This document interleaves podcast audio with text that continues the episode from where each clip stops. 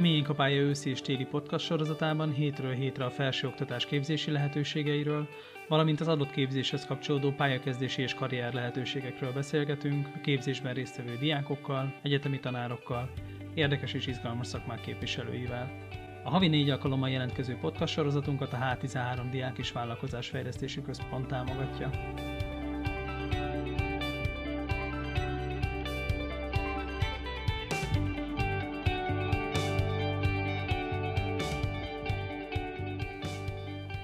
Kis Gergely vagyok. Az adásban vendégem Ignácz Anna és Balázsi Levente info-bionikai mérnök mesterképzéses hallgatók, akikkel az előző adáshoz hasonlóan a Pázmány Péter Katolikus Egyetem Információs Technológiai és Bionikai Karának egyik alap- és mesterképzéséről beszélgetünk. Ez alkalommal kicsit visszatérünk a molekuláris bionika mérnöki alapképzéshez, de a fő témánk az info-bionika mérnöki mesterképzés lesz. Erről kérdezem két vendégemet. Szervusztok, üdvözöllek titeket az adásban. Hello. Szia. Szia. Mesélnétek nekünk elsőként kicsit arról, hogy hogyan esett a választásotok erre az alapképzésre, illetve erre a mesterképzésre. Levente, kezdhetjük veled a bemutatkozást? A Pázmány Egyetemnek a molekuláris bionikus mérnök szakára jártam. Most januárban kaptam meg a BSc-s diplomámat, és igazából ennek a választásnak az oka az volt, hogy már így középiskolában azért kezdett körvonalazódni az, hogy eléggé műszaki irányú az én gondolkodásom. Jól ment a matek, fizika, kémia, érdekeltek a természettudománnyal kapcsolatos dolgok, és később rájöttem, hogy igazából az informatika is egész érdekes terület tud lenni. Az történt, hogy hát elmentem a Pázmánynak egy nyílt napjára, információs technológiai karra, és akkor ott beültem az előadásokra, és hát eléggé megtetszett. Ilyen fiatalos légkör volt, kevesen voltunk, és egyből így barátságos volt a környezet, úgyhogy hamar eldöntöttem igazából, hogy erre az egyetemre fogok menni majd az érettség után. És akkor sikerült befejeznem, ahogy mondtam, idén januárban az alapképzésemet, és mindenféleképpen akartam még egy mesterszakot mellé, mert ha bár a BSc az 7,5 éves, tehát egy mérnöki képzés, azért úgy gondoltam, hogy mindenképpen kellene egy szűkebb irány, amit jobban koncentráltabban megtanulok, és amiből egy mesterképzést tudok végezni, és ugye a választásom az info-bionika mérnök szakra esett, ugye ugyanúgy a Pázmánynak a mesterképzéseinek az egyikére. Köszi szépen, és Anna, nálad hogyan történt ez a választás? Én gimnázium alatt, amikor a pályaválasztásra került a sor, akkor igazából két ilyen nagyon erős szempont volt bennem, amit nagyon fontosnak tartottam.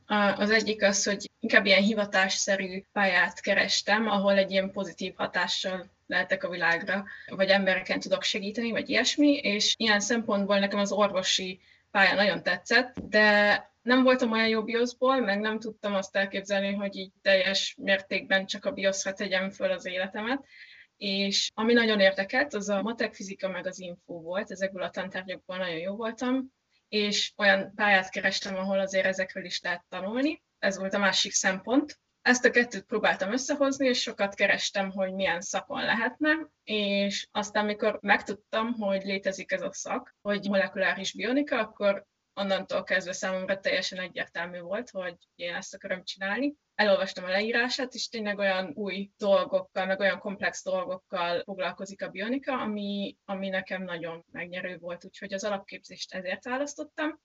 És aztán az alapképzés végén úgy éreztem, hogy akkorra sikerült megtanulnom, és meg szeretnem tanulni, és bár amúgy már mehetnék dolgozni alapképzésről is, de hogy még van egy csomó olyan dolog, amit én nagyon meg szeretnék ismerni a bionika területén, és ez volt először az első döntés, hogy szeretnék még tovább tanulni. Ez is nagyon fontos döntés volt így a mesterképzéssel kapcsolatban.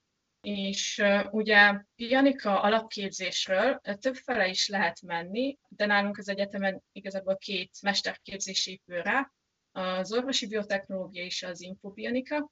Azt szokták mondani, hogy az orvosi biotechnológia inkább ilyen orvosos, az infobionika inkább infós, úgyhogy ez már egy irány volt nekem, hogy akkor én inkább az infobionika fele szeretnék menni, de a végső döntést azt az alapján hoztam meg, hogy elolvastam a mintatantervet, mindkét képzés esetében végig tanulmányoztam, és az infobionikán sokkal inkább olyan tantárgyak voltak, amik így az én érdeklődések körömbe beleillettek. Úgyhogy ezért ezt választottam. Beszéltünk már itt az előző adásban arról, hogy milyen tudásterületek mentén épül fel a molekuláris bionikai képzés, alapképzés, de a ti tapasztalatotok alapján milyen tantárgyakra érdemes hangsúlyt fektetni a középiskolában, mit kell ott jól megalapozni? Levi? Igazából mindenképpen érdemes azt megemlíteni, hogy a matek az elég erős és elég domináns tantárgy, főleg a BSC-s képzésnek a legelején. Nagyon sok matekos tárgyunk van, épp ezért ajánlott egy emelt matek érettségével felvételizni az alapképzésre. Nem azt mondom, hogy lehetetlen középmatekkal megcsinálni a képzést. Nagyon sok olyan embert ismerek, aki például emelt biosszal jött oda, csak arra azért érdemes készülni, hogy az alapképzésnek az első szerintem egyharmadában, vagy mondjuk azt, hogy az első 3,5 évében nagyon sok matekot kell tanulni. Akik ugye például egy emelt biosszal jöttek, utána fogják csak az előnyüket élvezni, akik már túl vannak mondjuk a BSC-s képzésnek az egyharmadán. Mert akkor fognak bejönni inkább ezek a laboros tárgyak, a neurobiológia, de addig viszont érdemes erre készülni, hogy a matek az elég hangsúlyos lesz. Úgyhogy szerintem mindenféleképpen okos döntés lehet, hogyha tudja az ember, hogy viszonylag korán középiskolában, hogy mondjuk erre az egyetemre akar felvételizni, akkor a matekot megtolja. És Anna, neked mi volt a tapasztalatod, illetve mi volt az erősséged, hogyan boldogultál itt a képzés elején? Igen, a természettudományos alapozás az első néhány évben az nagyon, nagyon komoly, és a matek az tényleg nagyon fontos, de ha szabad így fogalmazni, azt szokták mondani, hogy a bionikán mindenki szív valamivel, mert hogy olyan széles témakörben kell tanulnunk, matek, biológia, kémia, fizika és informatika ötvözéséből igazából majdnem minden élettárgy megtalálható. Tehát, hogy nagyon ritka az olyan ember, aki mindenből egyszerre jó ezekben a tantárgyakban. Én például ugye matekkal jöttem, nekem a biológia, a neurobiológia volt az, ami nagyon nehéz volt, úgyhogy én azt ajánlanám, hogy érdemes szerintem úgy készülni, hogy ami ezek közül a tárgyak közül kicsit kevésbé megy, arra ráfeküdni. Egyébként minden tantárgy teljesíthető, csak nyilván van, amelyik nehezebb. Illetve később már olyan tantárgyakat is tanulunk, amik ilyen kevert tantárgyak, tehát bioinformatika, vagy ilyen elektrofiziológiás mérések, amik már inkább a bionikához kapcsolódnak. Ezek is tök érdekes tantárgyak így az alapozáson túl. A mi tantárgyak számomra nagyon fontosak voltak az alapozós tantárgyakon kívül, az például a programozás, tehát programozni, megtanulni, illetve nekem a digitális jelfeldolgozás volt az, ami megtetszett, és igazából így elindított az érdeklődési köröm felé. És Levi, neked mi volt egyébként az a tárgy, ami alakította az érdeklődésedet? Ja, érdekes egyébként, mert amúgy nem számítottam rá, de nekem is igazából a programozás az nagyon megtetszett, hogy úgy mentem egyetemre, hogy gyakorlatilag még egy sor kódot nem írtam, és azt tökre megtetszett. Hát nem gondoltam volna, hogy ilyen irányba fogok tovább haladni, és igazából most is ez nagyban megalapozta azt, hogy most hol tartok. Szóval igen, tehát hogy a programozó oktatás főleg az elején eléggé szemléletes és követhető, van nagyon sok jó tanár, aki tud azoknak segíteni, és jól el tudja magyarázni azoknak a diákoknak, akik még nem találkoztak ezzel a területtel. Úgyhogy én a programozást emelném ki az én részemről, ami eléggé értékes tudás. És itt a képzés során milyen arányban van egyébként az elméleti és a gyakorlati képzés, és ezt ti mennyire élitek meg hasznosnak? Szóval igazából a tantárgy válogatja azt, hogy milyen arányban van az elmélet és a gyakorlat felosztva. Vannak olyan tantárgyak, ahol szükséges bizonyos elméleti háttérre azért, hogy azokat a technológiákat, azokat a metódusokat, eljárásokat alkalmazni tudjuk gyakorlatban. Vannak elég száraz tantárgyak, de ez egy idő után azért elkezd kitisztulni a fejben, hogy mire megy ki a játék, tehát hogy egy hatalmas, ködös dologból egyszer csak így elkezdi az ember meglátni az alagút végén a fényt, és igazából ez történt velem is nagyjából, hogy egyre inkább éreztem azt, hogy mire megy ki a játék, és hogy miért tanuljuk ezeket az elméleti dolgokat. Ezek hasznosak, teljesíthetők, és a végén azért gyakorlatban is megismerjük ezeknek az alkalmazását. És aztán milyen formában lehet szakmai gyakorlati ismeretekre szert tenni az elméleti alapozás mellett? Milyen lehetőségeket kínál erre az egyetem? Igazából vannak olyan tantárgyak, amik kifejezetten labororientáltak. Itt megismerhetjük az alapvető laborszabályokat, hogyan kell gyakorlatilag egy labormunkához hozzáállni, az alapmetódusokat, az alap előkészületeket, hogy egy általános laborgyakorlat hogy zajlik. Megtanulunk jegyzőkönyveket írni, hogy kell dokumentálni ezeket az eljárásokat. Ezekre nagyon nagy hangsúlyt fektet igazából a suli, és igazából hasznos is. Mindenképpen, mert hogyha ipari területen fog dolgozni, vagy akár kutatási területen az illető, akkor ez elkerülhetetlen, hogy erre a tudásra szert tegyem. Ugye későbbiekben rá is vagyunk elég erősen kényszerítve, ezt a kényszerítve szót, ezt nem negatív jelzőként értem, de szakdolgozati fél év előtt, tehát a diplomázási fél év előtt közvetlen van egy önálló laboratóriumi munkának nevezett gyakorlatilag tárgy, ahol nekünk vagy egy belsős, tehát a szakhoz tartozó kutatócsoporthoz és kutatóhoz csatlakozunk, vagy akár egy külső laborhoz. Ismerek olyanokat, akik a munkahelyükön szerzik az önálló laboratórium munkákat. Ez gyakorlatilag arról szól, hogy van egy konzulensünk, aki ad nekünk egy munkát, egy komplexebb feladatot, amit egy fél év során el kell végeznünk, ezt dokumentálnunk kell, és ezt a dokumentációt leadni, mint egy kisebb szakdolgozat, és utána pedig szóban megvédeni. És ezzel felkészít minket a szakdolgozatra gyakorlatilag az egyetem. És Anna, neked mi a tapasztalatod a szakmai gyakorlati képzéssel kapcsolatban? Sok olyan tantárgyunk van, ahol az ilyen egyéni projekteket próbálják motiválni azzal, hogy ha fél év közben egy projektet magamtól teljesítek, akkor egy-két jeggyel jobbat kapok a fél év végén. És nekem például egy ilyen tapasztalatom volt pont a digitális jelfeldolgozás tantárgyal kapcsolatban, hogy ott csináltam egy projektet, ami annyira pozitív tapasztalat volt, hogy utána az önálló laboratóriumi munkámnál is, mikor témát kerestem, akkor valami hasonlót kerestem. És egyébként ez tök jó, hogy így a bionika egyes területeibe, a házi feladatokon és ilyen projekteken, illetve az előadásokon keresztül így betekintést nyerünk, és ezáltal tudunk egy olyan területet választani, ami kicsit jobban érdekel minket, és abban el tudunk jobban mélyedni az önálló laboratóriumba, és aztán később a szakdolgozatba. És én az önálló laboratóriumomat a robotika laborban végeztem, és aztán később a szakdolgozatomat is. Ott egy ilyen folytonos vérnyomásmérő készülék fejlesztésén dolgozunk, és igazából az én feladatom jelenleg is az, hogy a felvett folytonos vérnyomás görpékhez kifejlesztek egy olyan algoritmust, ami automatikusan meg tudja határozni, hogy milyen minőségűek. És Levite, hol ilyen területen végezted az önálló labort és a szakdolgozati munkádat? Hát igazából én a Magyar Tudományos Akadémiának a természettudományi karának az egyik laborában kezdtem ezt az önálló laboratóriumomat, és végül itt is írtam meg a szakdolgozatomat egy kutatócsoportnál. Itt elektrofiziológusok dolgoznak, és kísérleti patkányokon kellett elektrofiziológiai méréseket végezni, speciális kétfoton mikroszkópnak nevezett mérőeszközzel, gyakorlatilag lehet ezt mondani, méréseket végezni, és igazából ehhez kapcsolódott nekem az önlabom és a szakdolgozati munkám is, és most jelenleg is még itt vagyok ennél a kutatócsoportnál, ugyanannál a konzulensnél, úgyhogy nagyon bejött ez a téma. Akkor nézzünk rá az info-bionika mérnöki mesterképzésre is. Mesélnétek egy kicsit arról, hogy mi mindennek kínál többet a mesterképzés az alapképzéshez képest, és milyen lehetőségek nyíltak ki itt számotokra? Anna? Nekem a mesterképzésen az tetszett nagyon, hogy ugye már nem ilyen alapozó tudással foglalkozunk, hanem tényleg a leginkább mai és legaktuálisabb technológiákat tanuljuk. Például van most egy tantárgyam, aminek az oktatója néhány éve alapított egy céget is, így a saját szakterületén, és mivel a céget is ezen a területen alapította, amiről egyébként az óra szól, sok olyan példát mondott a saját cégéből az anyaghoz kapcsolódva. És melyik ez a cég egyébként? Ez a Vermus Kft. És számomra annyira jó élmény volt, hogy tényleg egy ilyen most születő cégbe nyerhettünk betekintést, tehát hogy tényleg a legmaibb és legaktuálisabb technológiákat tanuljuk. Köszi szépen, és Levi, neked mi a tapasztalatod a mesterképzéssel kapcsolatban? Mennyivel több a mesterképzés az alapozó képzéshez képest?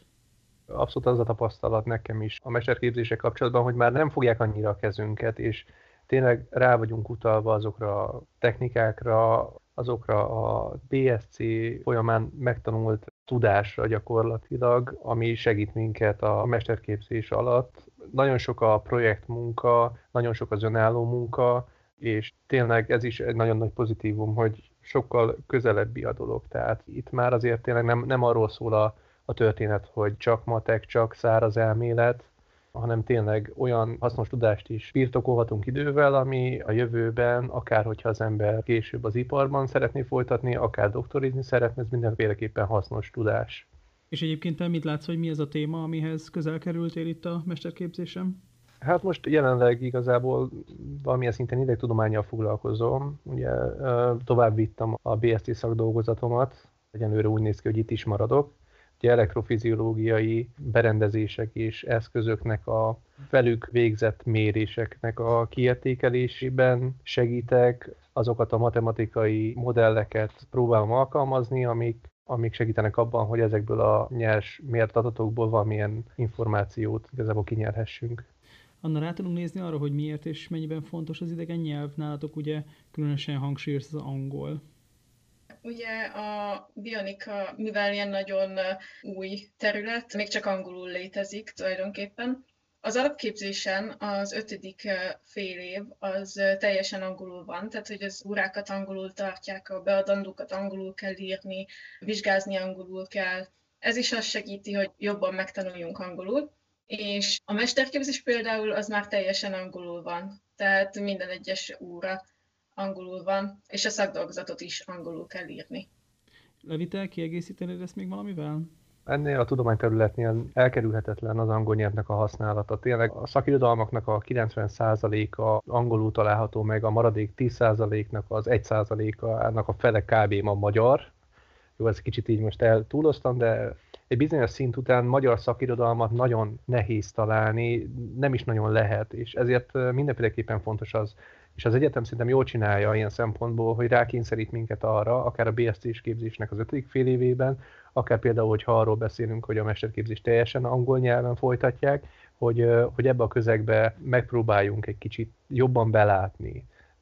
Ez egyébként nem egy rossz dolog, én úgy gondolom. Én nem voltam egy jó angolos, amikor én leérettségiztem. Most se beszélek úgy igazán jól angolul, de nem lehetetlen ezzel így együtt élni és alkalmazkodni a dologhoz. Megad az egyetem minden segítséget arra, hogy ez ne okozzon gondot a tanulónak. Vannak lehetőségek arra, hogy BSC-nél még az 5. fél év előtt ilyen angol felkészítő órákat vegyenek, és tényleg szerintem ez egy pozitív dolog. Azt még talán megemlíteném, hogy az MSZ-s képzésnél több olyan évfolyam társam van, aki nem magyar igazából, tehát külföldről jön, és ez is egy pozitív dolog szerintem, hogy tudunk interaktálni olyan diákokkal, akiknek az anyanyelve nem magyar. Úgyhogy ez mindenféleképpen, ez akárhogy is nézzük, ez egy pozitív dolog. És akkor rá tudunk nézni a szakmai gyakorlat témájára? Anna, mit érdemes tudni a képzéshez tartozó kötelező szakmai gyakorlatról? Milyen területekre lehet elmenni? Milyen tapasztalatokra lehet szert tenni? És persze az is érdekelne, hogy neked milyen területen sikerült szakmai tapasztalatot szerezned. Az info-bionika képzésen már kötelező a szakmai gyakorlat. Egyébként a molekuláris bionika alapképzésen nem volt kötelező, de egy 6 hetes szakmai gyakorlatot itt kötelező teljesíteni. 2 fő irány közül lehet általában választani, vagy az iparba valamilyen céghez elmenni, azt megnézni, hogy működik, vagy van lehetőség arra, hogy az egyetemen belül különböző kutatólabóriumok vannak, és oda is be lehet csatlakozni, valamilyen kutatásban, fejlesztésben részt venni. Én mikor kerestem magamnak szakmai gyakorlati helyet, addigra már bennem nagyon kialakult az, hogy mivel szeretnék foglalkozni az életben, mi az a terület, ami nagyon-nagyon érdekel, és ez számomra az orvosi elfeldolgozás, mert azok a jelek, amiket valamilyen méréssel az emberi testből ki tudunk nyerni, például akár folytonos vérnyomásgörbe, akár egy EKG, nagyon sok információt hordoz, amit most jelenleg ugye az orvosok megnéznek, és akkor kielemeznek, de vannak olyan digitális módszerek, amikkel sokkal több információt ki tudunk belőle nyerni, és akár automatikusan tudjuk őket diagnosztizálni, hogyha ezeket a módszereket kifejlesztjük. És ez az, ami engem nagyon motivál és nagyon érdekel, hogy ezzel foglalkozzak az életben. És mikor a szakmai gyakorlati helyet kerestem magamnak, akkor megnéztem különböző cégeket, és azt kellett látnom, hogy Magyarországon nincs olyan sok cég, van néhány, de nincs olyan sok cég, ami ilyesmikkel foglalkozik. Inkább ilyen képfeldolgozással foglalkozó cégek vannak, amiben én annyira nem vagyok otthon.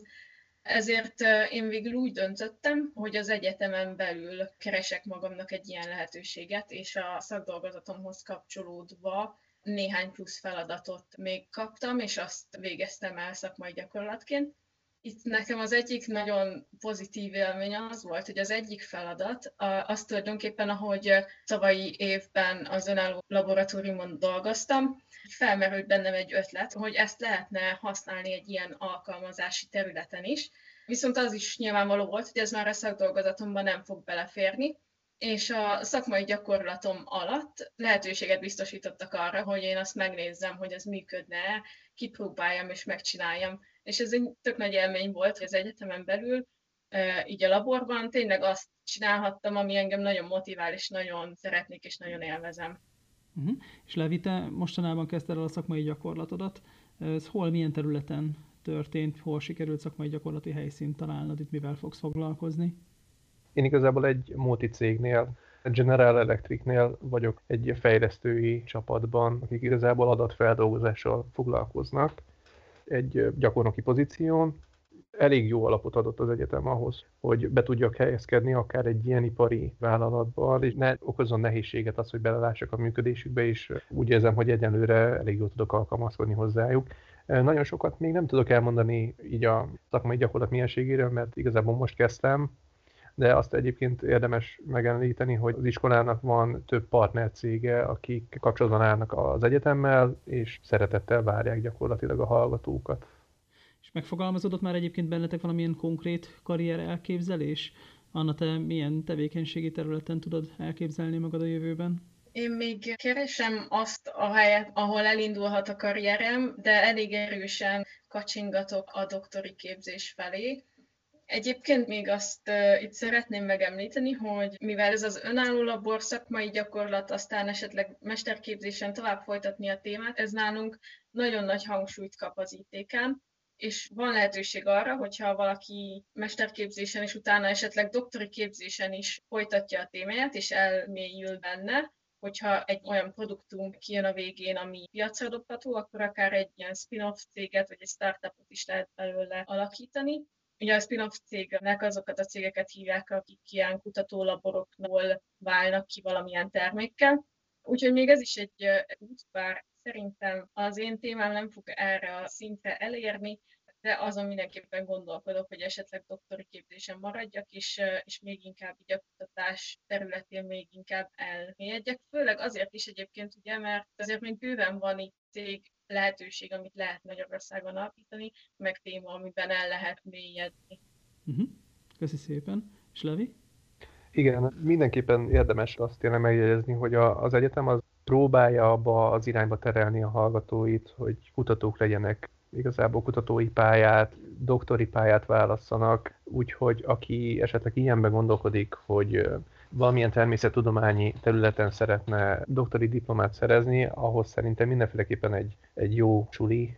Viszonylag én úgy gondolom, hogy versenyképes tudást ad, és betekintést nyer olyan területekre, ami a kutatási területekhez kapcsolódik. Én egy picit egyébként úgy gondolom, hogy ezt a doktori karriert én nem fogom erőltetni. Én inkább abban gondolkodok, hogy milyen lehetőség van, amit mester után elkezdhetnék. Igazából valamilyen nagyobb céghez szeretnék menni, legalábbis most ez a gondolat van bennem, de ez lehet, hogy egy fél év után változni fog. Egy kicsit hezitálok, de mindenféleképpen valamilyen informatikai területen szeretnék majd tovább érvényesülni, vagy adattudományi területen. Az utolsó kérdésem pedig az lenne hozzátok, hogy szerintetek miért éri meg a Pázmány molekuláris bionika mérnöki, illetve orvosi biotechnológia képzésébe jelentkezni, ti miért ajánlanátok ezt a középiskolásoknak? Anna?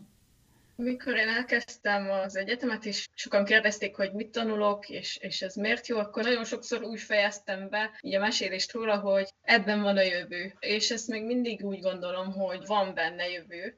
Tehát tényleg nagyon sok lehetőség van a bionikán belül, illetve én még azt mondanám, hogy iszonyatosan izgalmas területek ezek. Úgyhogy nehéz is egyébként, főleg azért, mert ilyen kevert terület, de aki sok minden érdekel, és sok mindenben szívesen elmélyülne, annak nagyon tudom ajánlani, mert iszonyatosan izgalmas. Köszi szépen. És Levi, szerinted miért érdemes ezeket a képzéseket választani? Igen, mindenképpen az kétségtelen, hogy nagyon sok eszközt ad már az alapképzés a kezünkbe. Tehát tényleg tanulunk programozástól kezdve molekuláris biológián át kvantummechanikát, és nagyon-nagyon sok tudományterületet érintünk.